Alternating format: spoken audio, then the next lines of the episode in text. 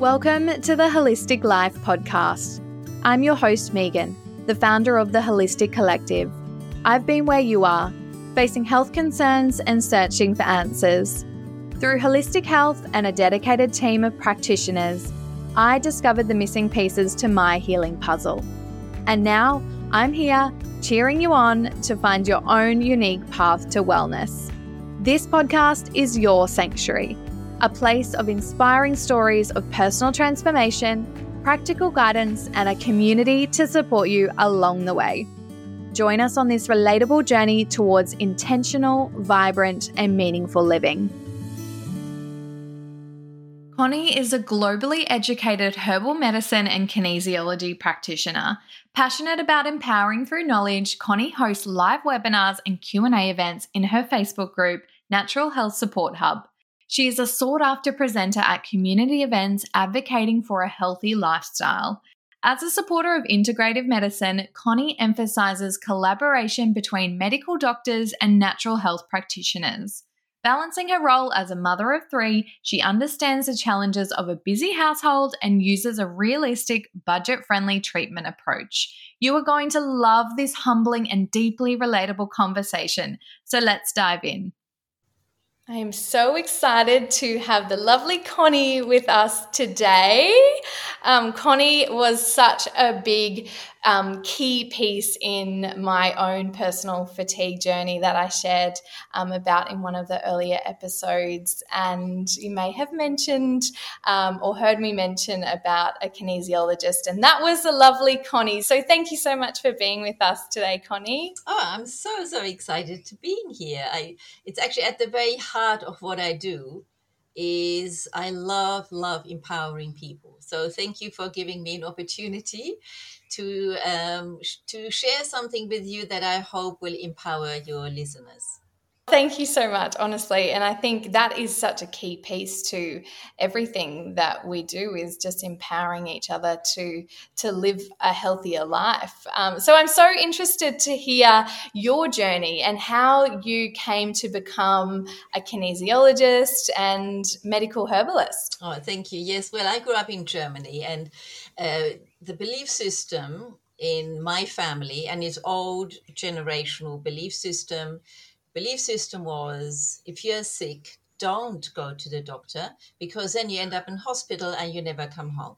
So if people were so driven by fear, by fear, of having to rely on a doctor, uh, which meant they continuously used their household remedies. So I, I, just grew up with the fasting and the herbal teas and having to sweat things out, and um, and opening the kitchen cupboard. There was always a huge selection of herbal teas, which was the first thing uh, people used when they were unwell.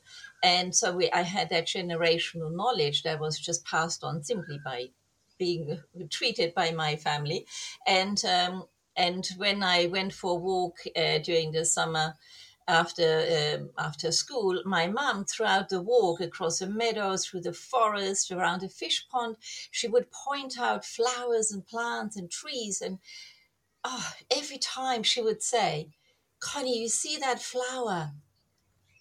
It's good for something, but I forgot what it's good for." That it drove me crazy. By the end of the summer, I was so desperate. I wanted to know what is the name of the flower? What is it good for? And how do you use it? And i was purely desperate. I, I had saved some money from a newspaper run. I would have been 14 and i bought my very first herbal book herbal medicine book. And i literally remember when it arrived in the mail i opened the pages. I literally remember that I was hooked. Uh, so in that moment every time someone was sick, I mean, I can fix this. And I would find a disgusting miracle cure.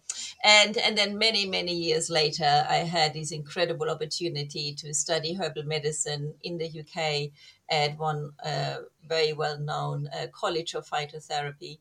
Those were the days before degree, so I was the last of um, diploma level. And um, the best decision I've ever made. Yeah.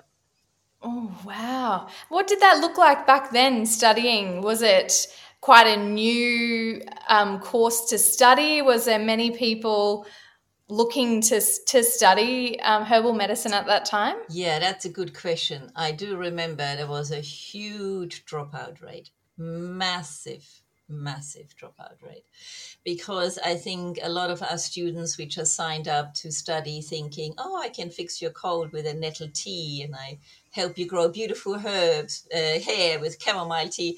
So I think we went in there very naively thinking it would be easy. And, uh, and all of us, we were shocked when the lecturers told us, you will not learn anything about herbs in the first two years because first of all you need to learn the clinical science the biochemistry anatomy physiology because we need you to be the best practitioner and the best practitioner is able to make a clinical diagnosis. So we literally we trained like medical students. It was so so difficult. And and i remember the only way the only one of the main reasons why I persisted with it. I knew there were herbs coming eventually, and I had spent so much money. I thought I'm not giving up halfway. But a lot of students dropped out because they it was so scientific. Uh, it was a real shock. Um, so I'm lucky I graduated. I was one of four students that year in Scotland. It was very hard. The panel of examiners, the clinical exam was in London and a panel of examiners, there were three doctors from the local hospital. And boy, did they want us to fail. Oh boy, did they push us. And um, and we did it, you know, we succeeded. And every year the feedback by the local consultants from St. Thomas Hospital, they were blown away by that high standard of clinical knowledge. And of course, and when we learned about herbal medicine, it was all scientific based, the chemical constituents of herbs, how they work, why they work. I'm glad I did it. Is but th- that is why. So in Australia, there are a lot of naturopaths. In the UK, they're more known as a herbalist. Um, it really is a scientific, um, science-based qualification even though we are we are using herbal teas and herbal extracts, there's a huge amount of science behind it. Wow, and that is so that's so interesting to the um, difference between the UK and Australia as well in those areas. What does that look like from? You mentioned that's why a lot of people in Australia call themselves naturopaths. What is the correlation there between the two here in Australia? I, I remember when I first arrived and I heard the word naturopath. I never heard that before. I then realized the training in Australia appears to be different. Uh, it's a more broader. So during your naturopathic studies, you might learn uh, also homeopathy. You might uh, part of that could be also a massage qualification. And then I understand some people can then qualify in a uh, specialize in a certain area.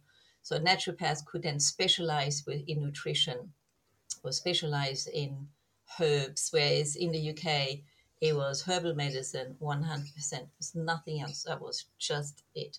And um, and there are some incredibly knowledgeable naturopaths in Australia. And it's just so wonderful to see these remarkable colleagues and we all learn from each other. I absolutely love that. Love that so much. Yeah. Or even different herbs, because I studied in Europe.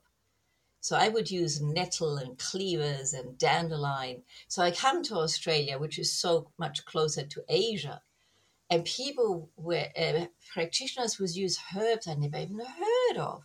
I never heard of withania and rehmannia and I thought, gosh, but of course, you know, I'm very familiar now.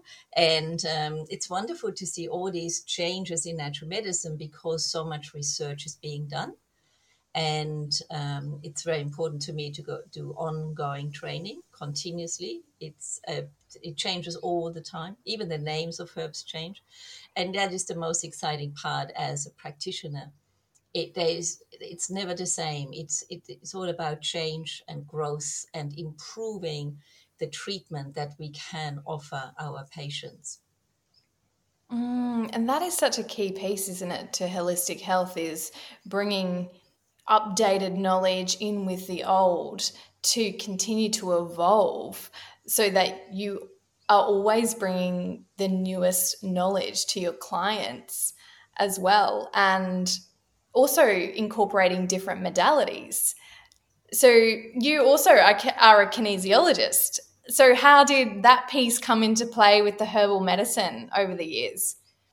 Yeah, I was very fortunate. I I know an amazing chiropractor, and um, I would uh, see her for physical aches and pains. I would say, "Oh, I've got a terrible pain in my neck," and and she would do this bizarre thing on on just pushing my arm around and and she said oh no connie it's not a physical pain you know someone is literally a pain in your neck i thought she was crazy and um and then and then she kept doing this weird pushing muscles and saying, "Oh, no, no, no, Connie, I, I know there's a lot of stress uh, with people in your life, and that's why you have the pain in your neck."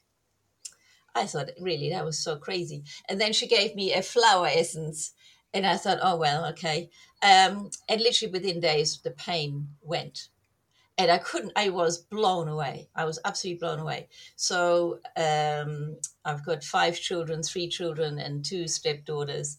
And I said the whole family. I said, "You need to see that lady. Am I going crazy, or is she really amazing?" And everyone went, "Oh my God, mom, she's amazing!" And because she found a way to tap into something that was underneath the pain. And when I asked her, "What is it that you do?" she said, "Oh, it's called kinesiology." And, and then another opportunity came up when the most amazing kinesiologist moved to the Sunshine Coast.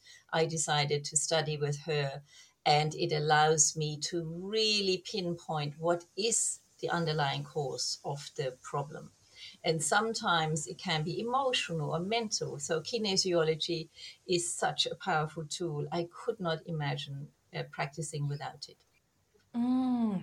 And it's even just from the couple of sessions that I did with you, it was incredible because I was in the midst of my fatigue journey and I was just searching for answers. I was seeing naturopaths and nothing was working. And I had done all these blood tests, all like so many blood tests of so many different things, all the things. And I remember one of the things that came up on uh, in our session together was iron. I had an iron deficiency, and that was not something that had come up on the blood work. And the minute I started to add iron in, as as per your recommendation, it it changed the clarity that I had, um, which was great because I started to find all these missing pieces. Um, so, for anyone that doesn't know what kinesiology is, can you explain a little bit about what that is? Because even when I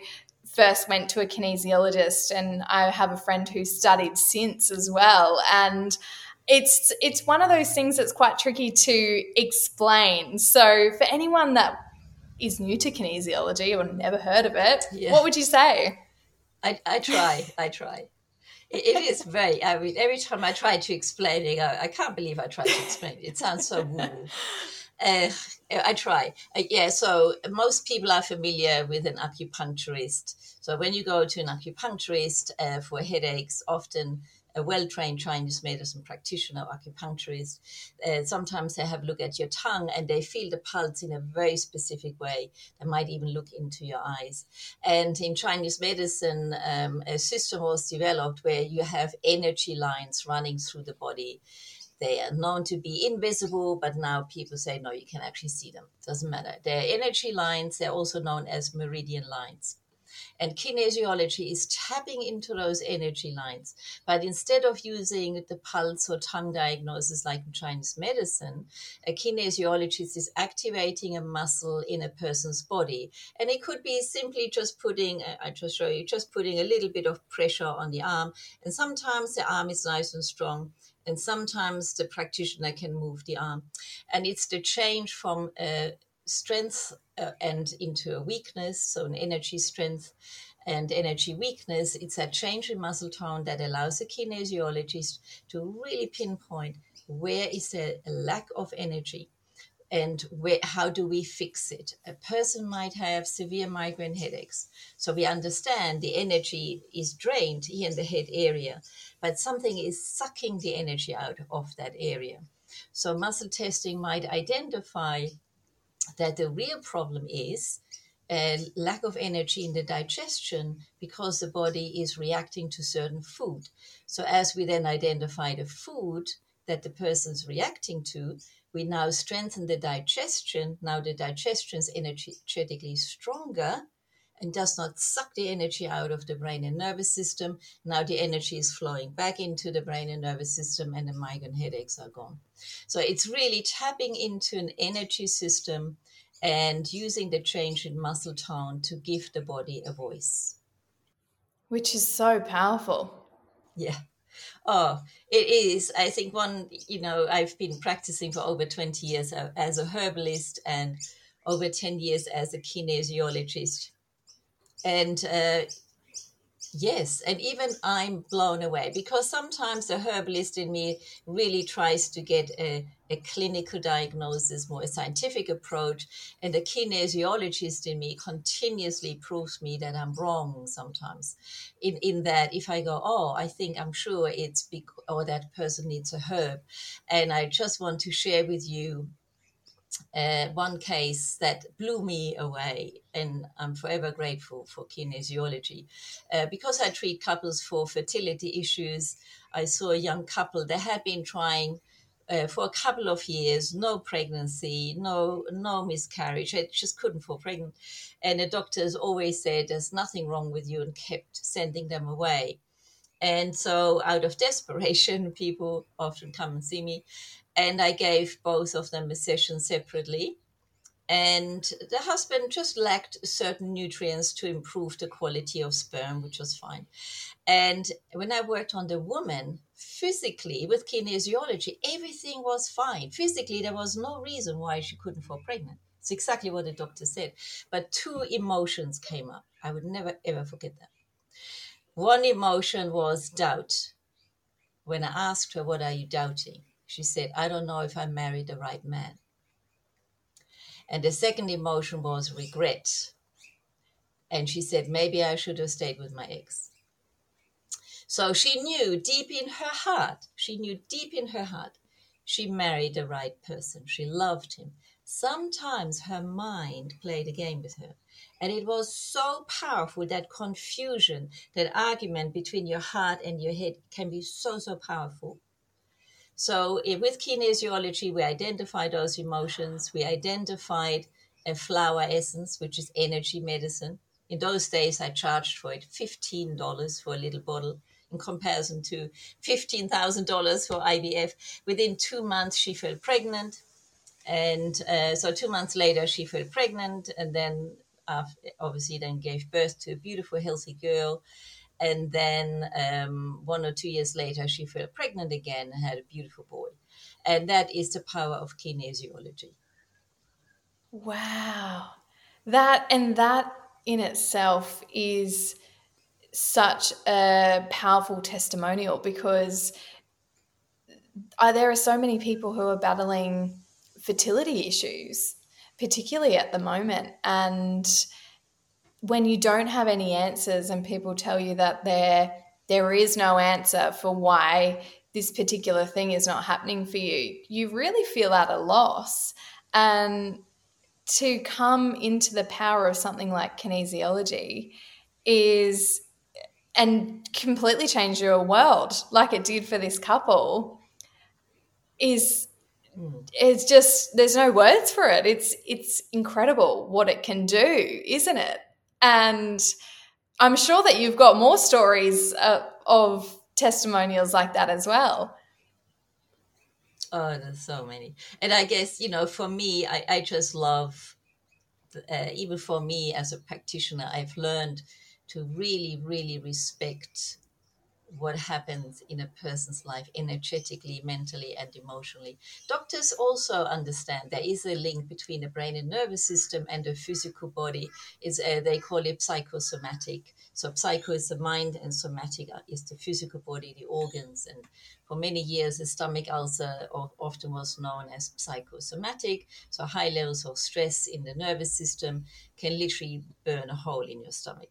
Uh, now it is also known to be caused by bacterial infection, but still there's a big stress element. And and also I know where my boundaries are. It's really important as a practitioner to know where my boundaries are. I, I love doctors. I have friends that are doctors. They they change lives, they save lives every single day and to be the best nurses and the best doctors they can be. They sacrifice many, many family dinners to be the best uh, doctor and nurse for us.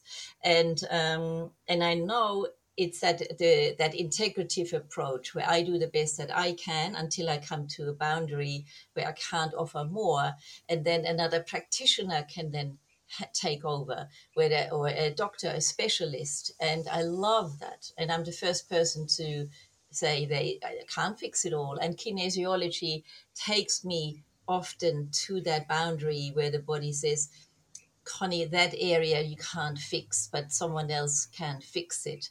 And there was one lady, continuously the digestion showed up as a weakness. In one session, it, the body continuously said, No, Connie, there's something else weakening the gut. There's something else weakening the gut.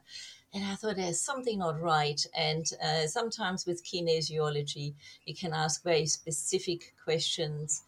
And, and the body literally said, um, that lady, she needs medical help. And so I, t- I said, please, I would like you to see your doctor and, uh, and just have an ultrasound on your abdomen. I hadn't heard from her for a while and was months later she said oh i was in hospital and it turned out I had bowel cancer.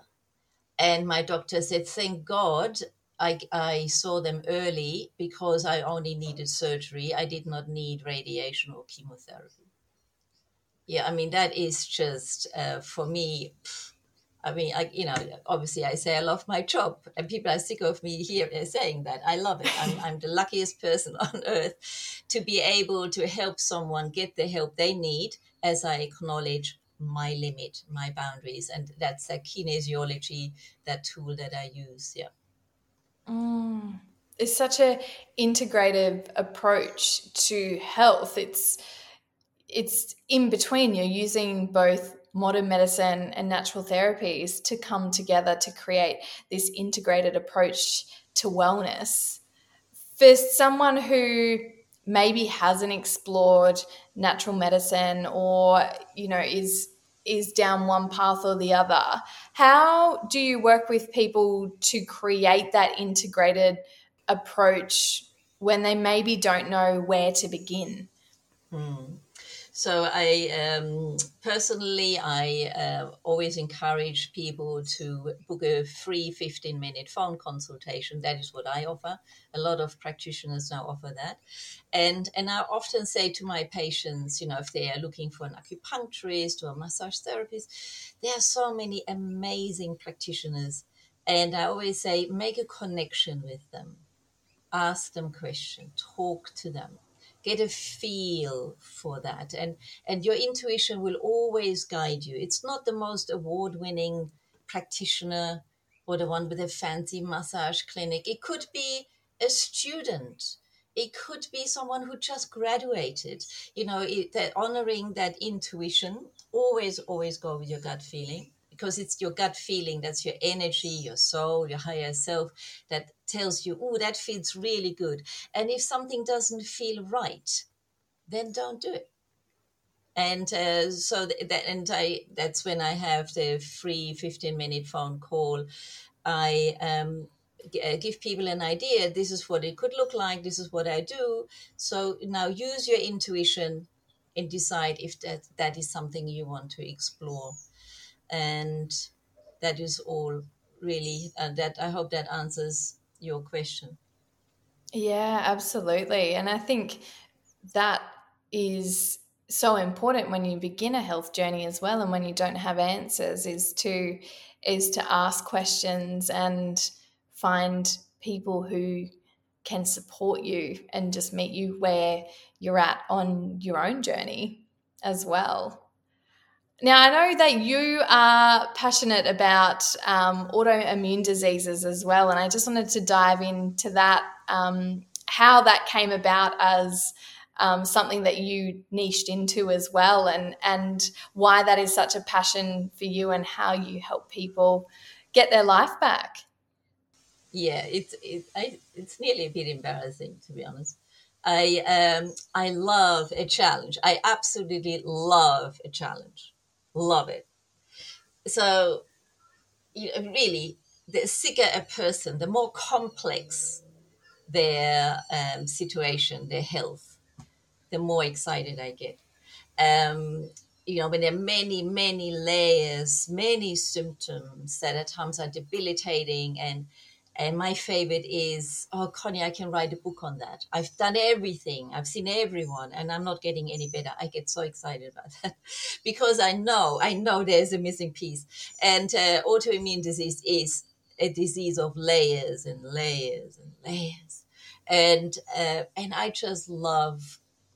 It's a huge challenge uh, treating people with autoimmune disorders because it's not just a physical health problem.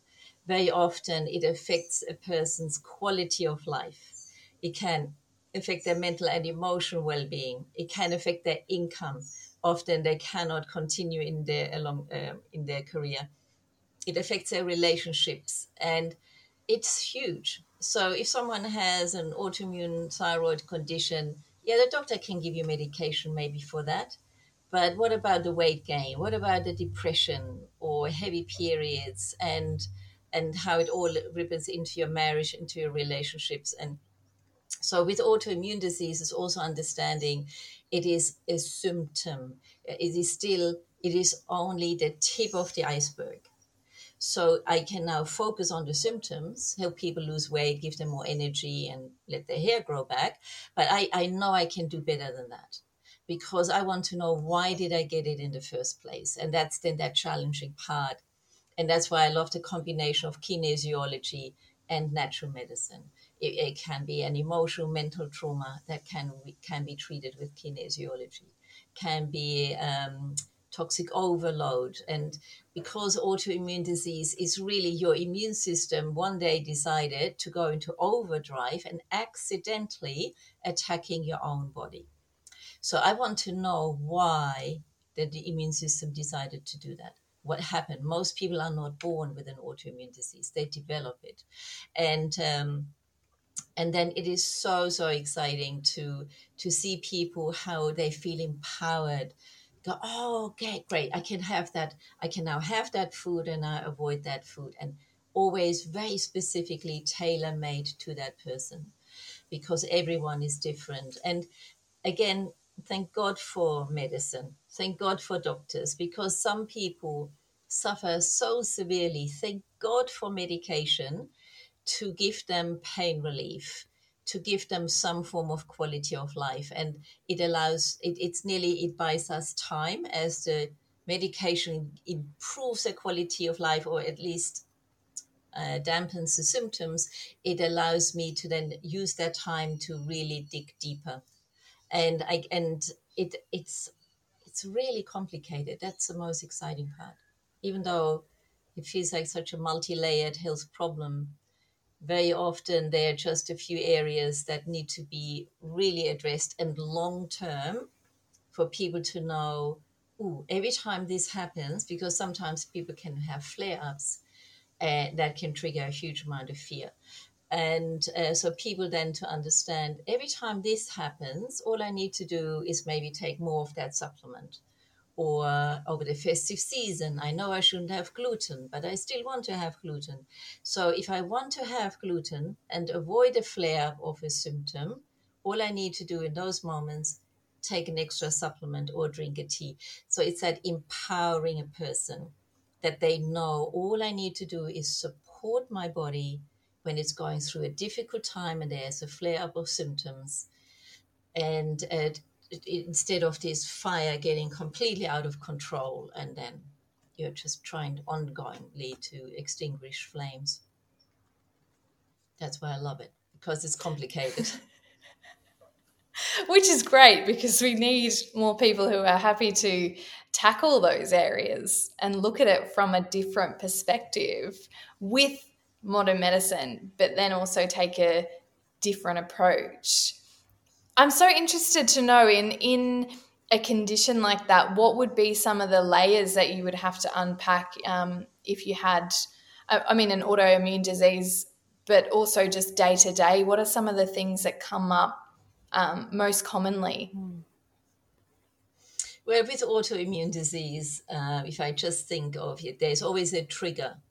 There's a trigger that um, overstimulates the immune system. The immune system will do anything to keep you alive and goes into overdrive. So, a very, very common underlying causes of any health problem, uh, including autoimmune, can be toxic overload. And toxic overload could be poor quality drinking water. You might have lived in a beautiful old Queenslander where the tank water is maybe not of good quality, or old water pipes. Um, or you might have a beautiful organic farm, but there is a neighbor 10 kilometers down the road who really sprays bad stuff. And uh, and on the windy day you get all those chemicals. Uh, it can be uh, so toxic overload can come from different ways. This is not just um, eating bad food, and um, digestion is huge. The, I truly believe the digestion is the foundation of your health. If if any of your listeners are confused, where do I even start?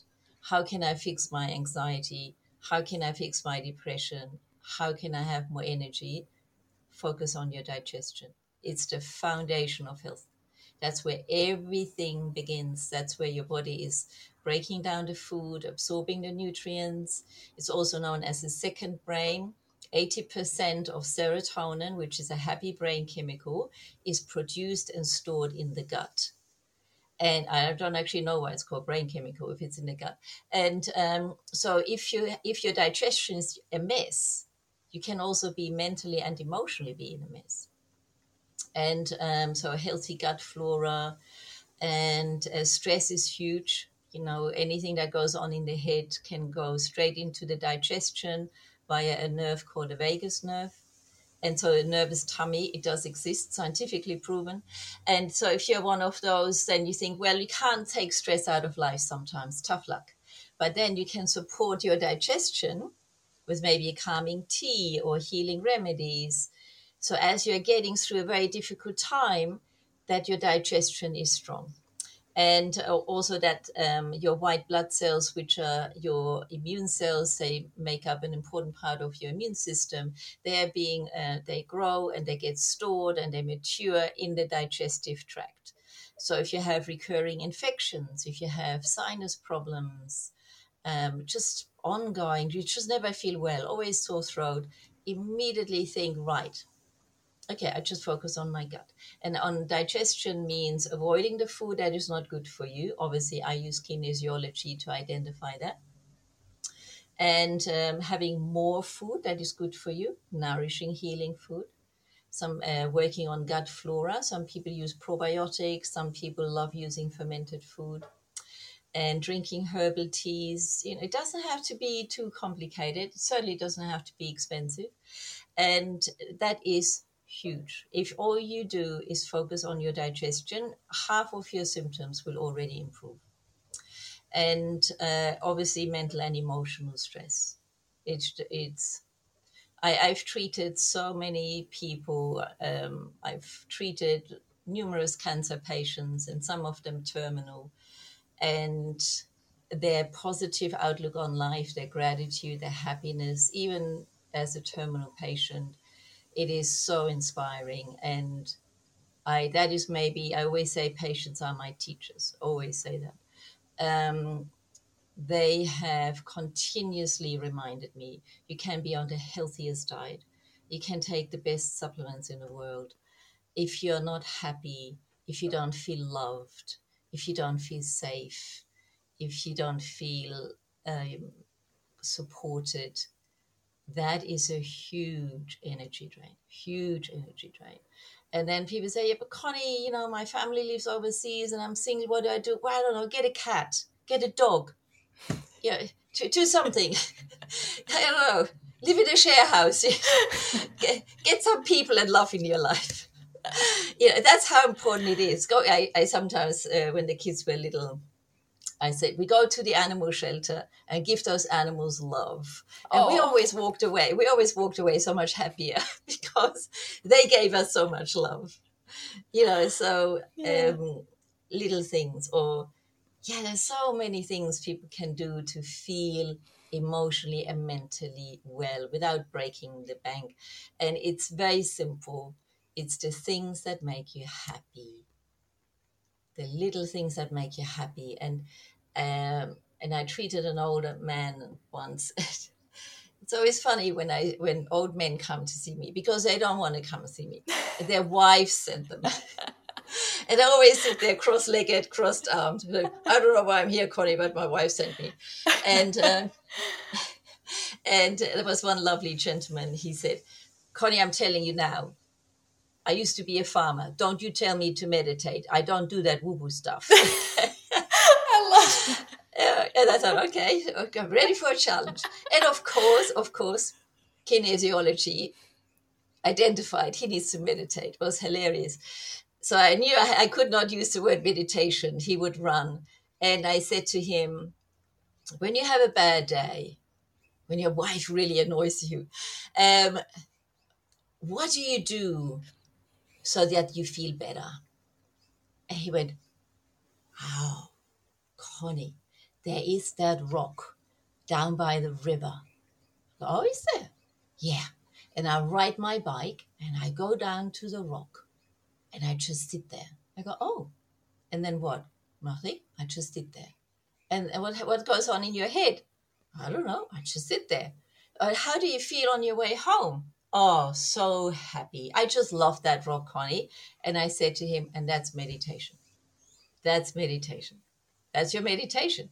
So if you sit on that rock every day, believe me, your blood pressure will go down because you have less time with your wife.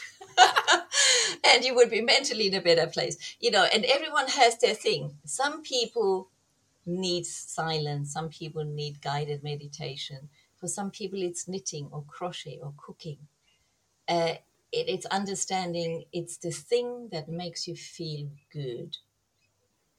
That is, um, and everyone knows what that is, and they and people forget that how important it is to bring that back into their life, and that they deserve those 20 minutes a day, half an hour, or they deserve that beautiful bunch of flowers that they buy for themselves.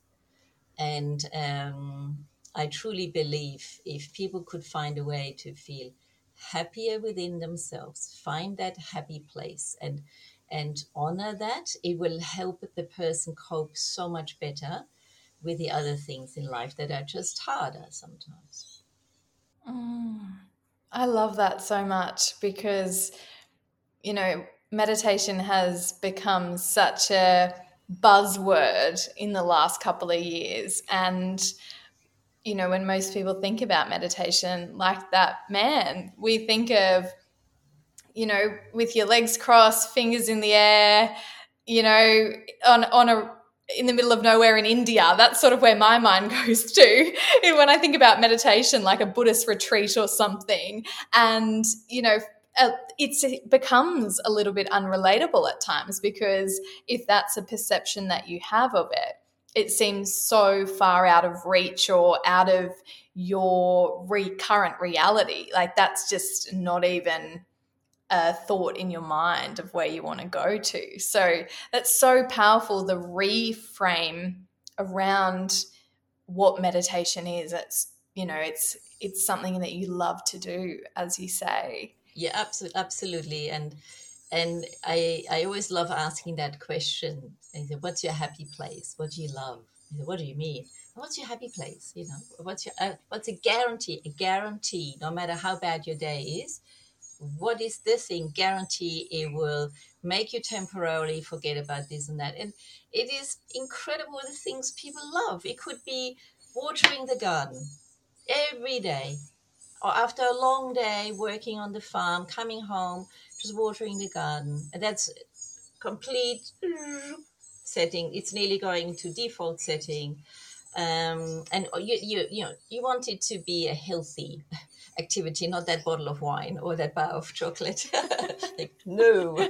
So then, yeah. when when people say, "Oh, I love my wine," I always remind people it's not the wine that your body loves; it's how the wine makes you feel. So I always ask, "What? How do you feel when you have that glass of wine?"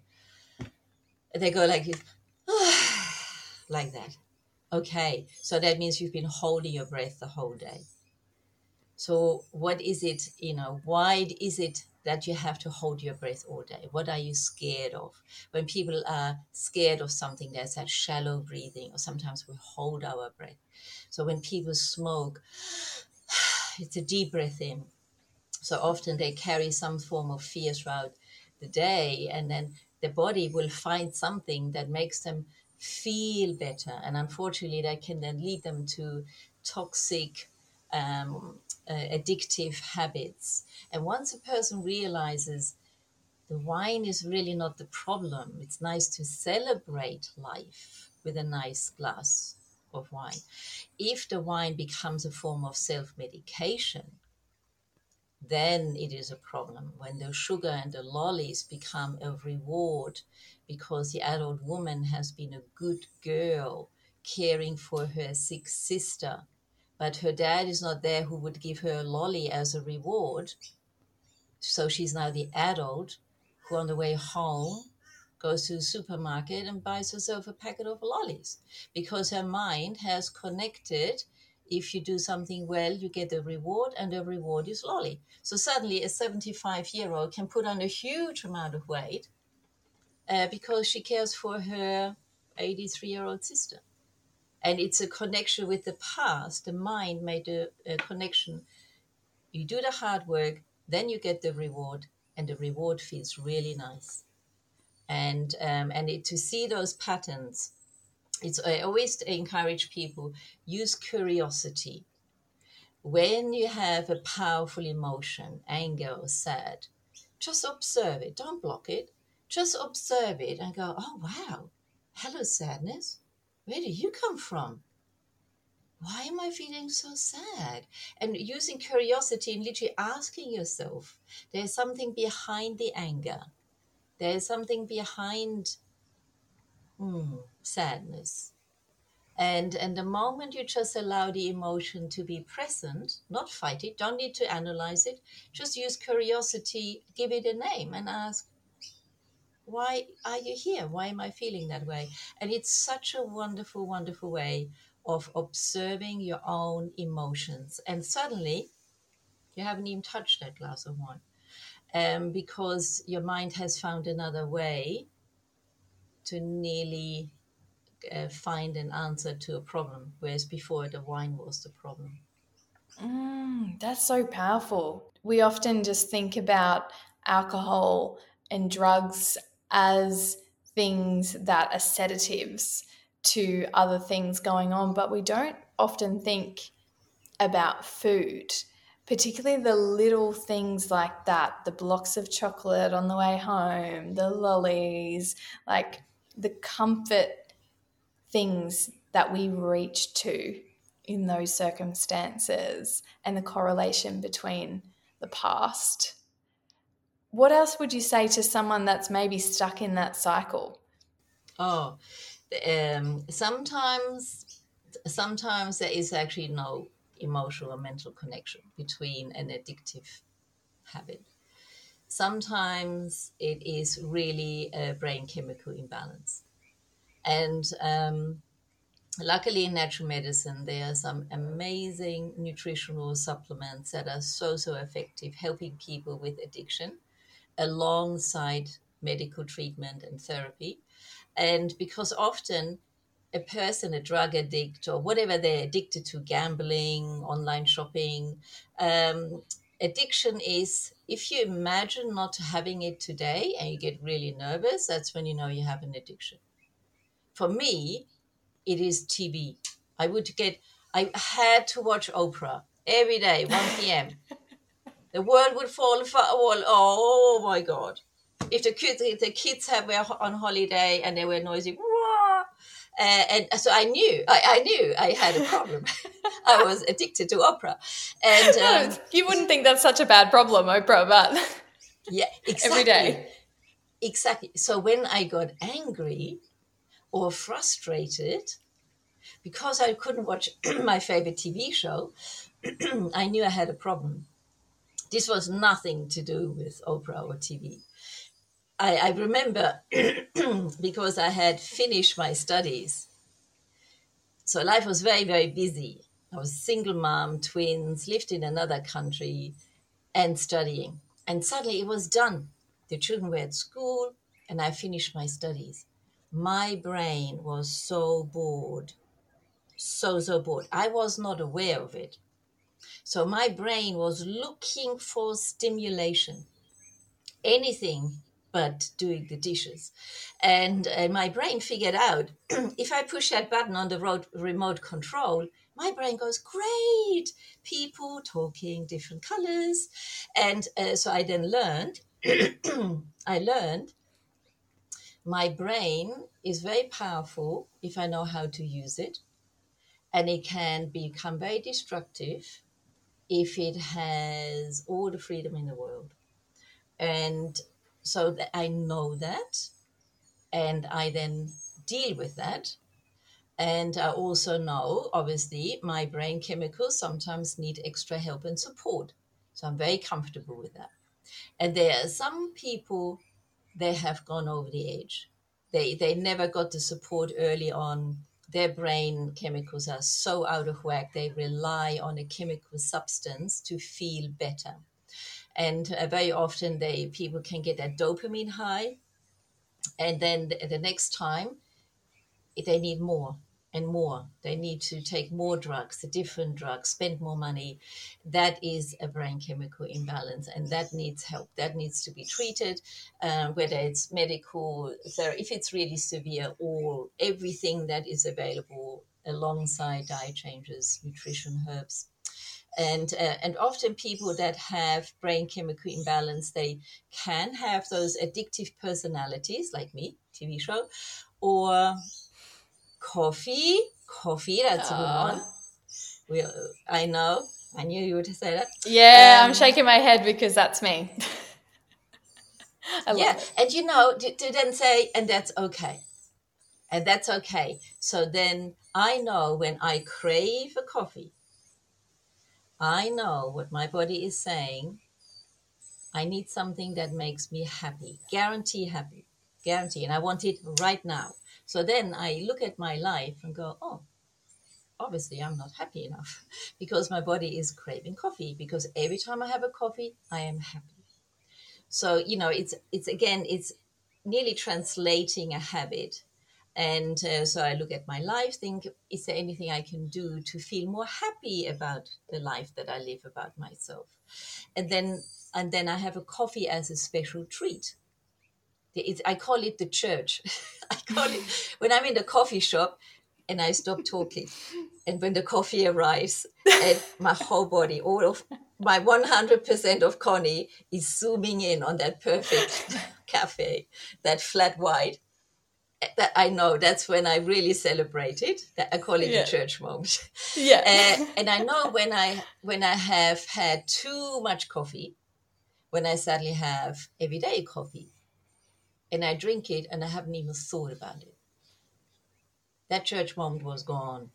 It was just I'm on my phone. Da, da, da, da, da. I'm having my coffee. I go whoa whoa whoa whoa whoa. This has now become an addiction. Now the coffee is not enough I need a coffee, something sweet, and my phone. So I, I, I then observe that I go, okay, whoa, I will now change that. And I, so it is, you know, the wine is not a problem, the coffee is not a problem. It's when it becomes an addiction. And some people that are struggling with, um, with that sort of addictive personality, often they can also have nearly it sounds a bit extreme, but obsessive compulsive behavior. And obsessive compulsive could be where are my car keys? They're always on the kitchen bench. Who removed my car keys? And suddenly the world falls apart because someone moved the car keys away from the kitchen bench, I don't know, on the fridge. So it's when people ha- need, things need to be done a very specific way. That's compulsive behavior. And um, and again, very often it's linked with a brain chemical imbalance. Yeah. So then again, focusing on the gut, huge. Working on digestion, and um, and then in those moments really get the help of qualified practitioners. And and sometimes it can run in the family. It can there can literally be a generational pattern of addiction and but it was maybe acceptable. Grandpa just always smoked cigarettes and oh well my dad was always a drinker because his dad was a drinker. No.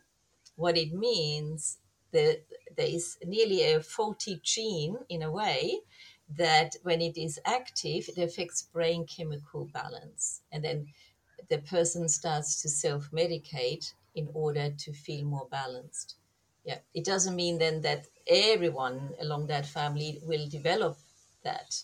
It just means they will need to really actively improve their health so they don't develop um, addictive behaviors.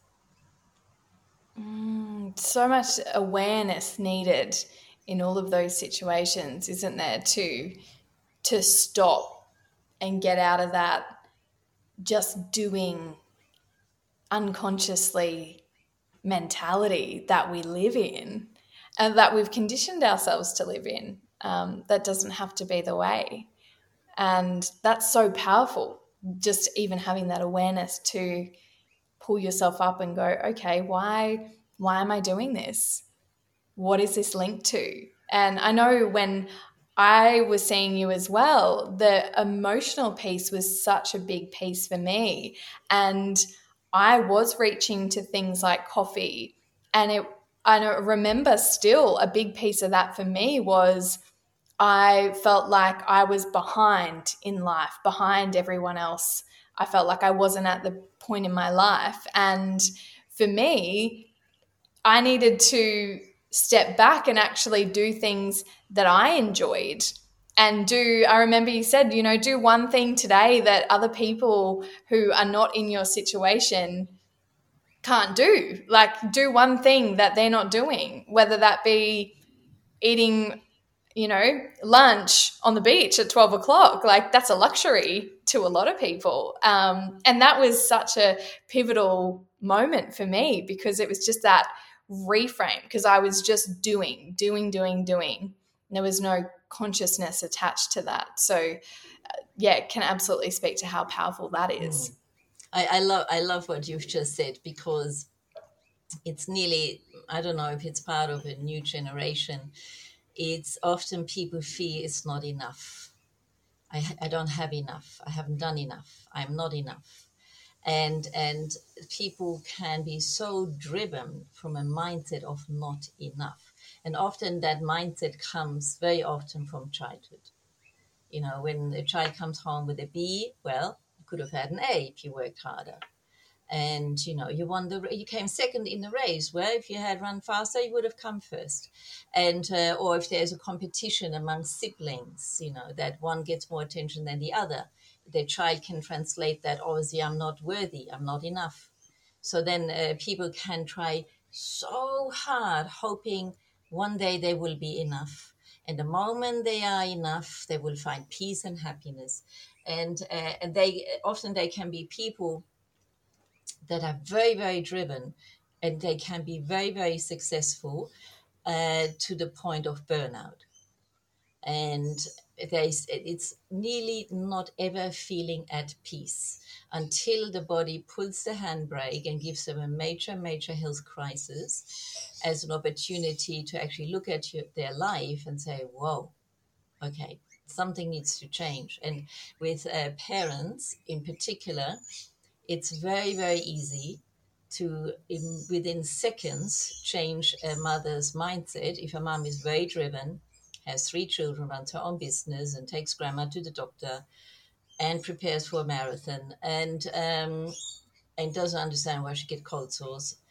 Um, so often I would then ask that mum, what would you tell your daughter if she was in your shoes right now? What would you tell your daughter? She's now 35 you can you feel everything. You can literally you can feel her energy. You can hear her thoughts. You can feel how tired or angry or sad she is. What would you tell your daughter if you see her after doing the dishes? It's 8 p.m to say i'm going to the gym. I'm preparing for the marathon. I'm so tired mom would you mind taking the kids to bed? And in that moment people immediately know the answer. Instantly they would say oh I would tell my daughter, don't worry about it. Stop doing it. And then I argue and say, okay. And your daughter says, Mom, you don't understand. I'm preparing for a marathon. What would you tell your daughter? Darling, the marathon is not important. Your health is more important. And your daughter says, Mom, what do you know? You never ran a marathon. Um, I need to go now. And when you, when you break it down, to the ultimate need of everyone. They all need to feel loved mm. unconditionally. You're a good mom, whether you run a marathon or not. You're a good wife, whether you earn money or not. You're a good person, even if you watch Netflix all day because you're so exhausted. So, uh, at the very core of, of a human being is the need to feel loved, and knowing they are enough. They wake up in the morning, they look terrible, they feel terrible, and they know even in that moment they've only just gotten up, they deserve being loved.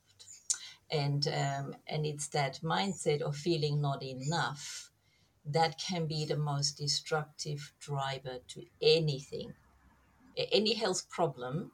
That is the ultimate fuel to the fire that keeps pushing people into the stress. Yeah. Mm. Oh, that is that's so powerful. So so powerful because there is so many people who are tied up in that cycle right now. Uh, yeah, because we have a whole world we can compare with now. It used to be your little village, your community, your age group, your class, and now with social media, you compare with the world, and uh, and then you think, Connie, how do we fix it? Help! How how can I shift my mindset from, oh, I'm not enough into I am enough. Exactly that. You use an affirmation. An affirmation is a sentence, a positive sentence that you say for three to four weeks Make it the first thought in the morning, the last thought before bedtime. If you say it out loud while moving your body, it's even more effective. So the kids would definitely mm-hmm. think mom is going crazy when she does the dishes, goes, I am enough, I am enough. Um, because you're literally claiming the energy of I am enough. And what you're actually saying, you actually give it, it's a statement. I am enough. And then suddenly you put the tea towel down and open that bottle of wine and now you celebrate life because you are enough. Not because you're self-medicating because you're celebrating. And we all need more celebration in our lives but consciously. Absolutely. Amen Oh, it has been such a beautiful conversation, Connie. I'm so grateful to not only share this space with you, but to also have worked with you. And for anyone who is wanting to connect with you, how can they find you and dive into your world? Thank you. Uh, the best would be my website, conniepage.com.au so that way you can see the work that I do and uh, also if you if people would like they can book a free 15 minute phone consultation. I also run a Facebook group Natural Health Support Hub. There are over a thousand members and every Monday I run a live Q&A event and that's getting more and more popular. So social media is always nice. You just find me Connie Page. But uh, the website is a really good start conniepage.com.au Oh, I love it. And I know I've done a 15 minute consultation before I dove in with you, and it was honestly just even that 15 minutes changed my whole perspective. So, um, can completely vouch for for Connie and her work. And Q and A's are great too to be able to just ask all the your deep questions that we've all been thinking and just unpack those. So um, I might have to dive on there myself. Yes, you're more than welcome. Oh, thank you so much, Connie. It has been an absolute pleasure and can't wait to have you back sometime soon. Thank you so much for having me. It was wonderful. I loved it. Thank you for being with us for this episode of the Wholistic Life podcast. If you're seeking a like minded community to walk alongside you on your health journey, we've got just the place. Join our exclusive Facebook group, the Wholistic Life Podcast Community, a place to support and inspire each other every step of the way. And don't let inspiration stop here. Dive deeper into this episode's insights and additional resources waiting for you at thewholisticcollective.com. It's your hub for show notes, links, and all things holistic living. Remember, wellness is a journey. Each step you take is a step towards intentional, vibrant, and meaningful living.